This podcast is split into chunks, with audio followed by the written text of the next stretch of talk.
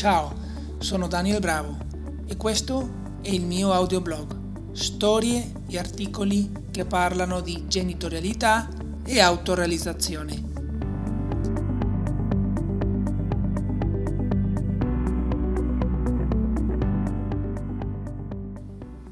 Episodio 2. Quando la menzogna si veste di verità. La leggenda disse che un giorno la verità e la menzogna si siano incrociate. «Buongiorno», disse la menzogna. «Buongiorno», rispose la verità. «Bella giornata», disse la menzogna. Quindi la verità si sporse per vedere se era vero. E lo era. «Bella giornata», disse allora la verità. «Il lago è ancora più bello», rispose la menzogna. La verità guardò verso il lago e vide che la menzogna diceva il vero, e annuì. La menzogna disse: «L'acqua è ancora più bella. Nuotiamo?» La verità sfiorò l'acqua con le dita, ed era davvero bella, e si fidò della menzogna. Entrambe si spogliarono e nuotarono tranquille.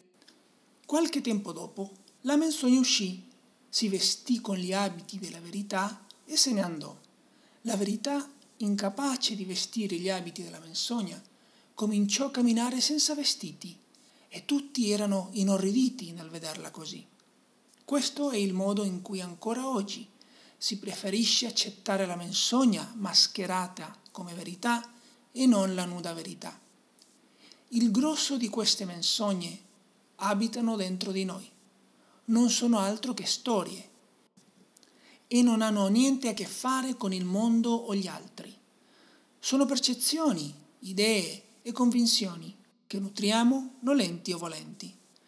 Il libro propone un percorso personale per metterci a nudo, o almeno davanti a noi stessi e i nostri figli, come nel suggestivo dipinto che trovate su questo post di Jerome. Quando quella donna, che rappresenta la verità, ha messo la sua gamba fuori dal pozzo, sappiamo già che è inutile continuare a fuggire. E anche se ci fa paura, una volta che la verità riesce a risalire dal buio e si libera, non ci resta altro che ascoltarla e guardarla in faccia. Allora, stranamente, ciò che avviene non c'entra nulla con l'idea che la verità fa male, anzi, è l'esperienza più bella di espansione e libertà che uno possa provare. Condividere questa esperienza e processo con i nostri figli non ci fa deboli, ma riscrive la storia dell'essere genitori per sempre. Risvegliarsi è questo, dare questo primo e ultimo step. Quando la menzogna si veste di verità.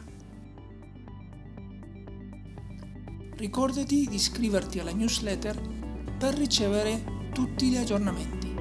Ti aspetto alla prossima puntata.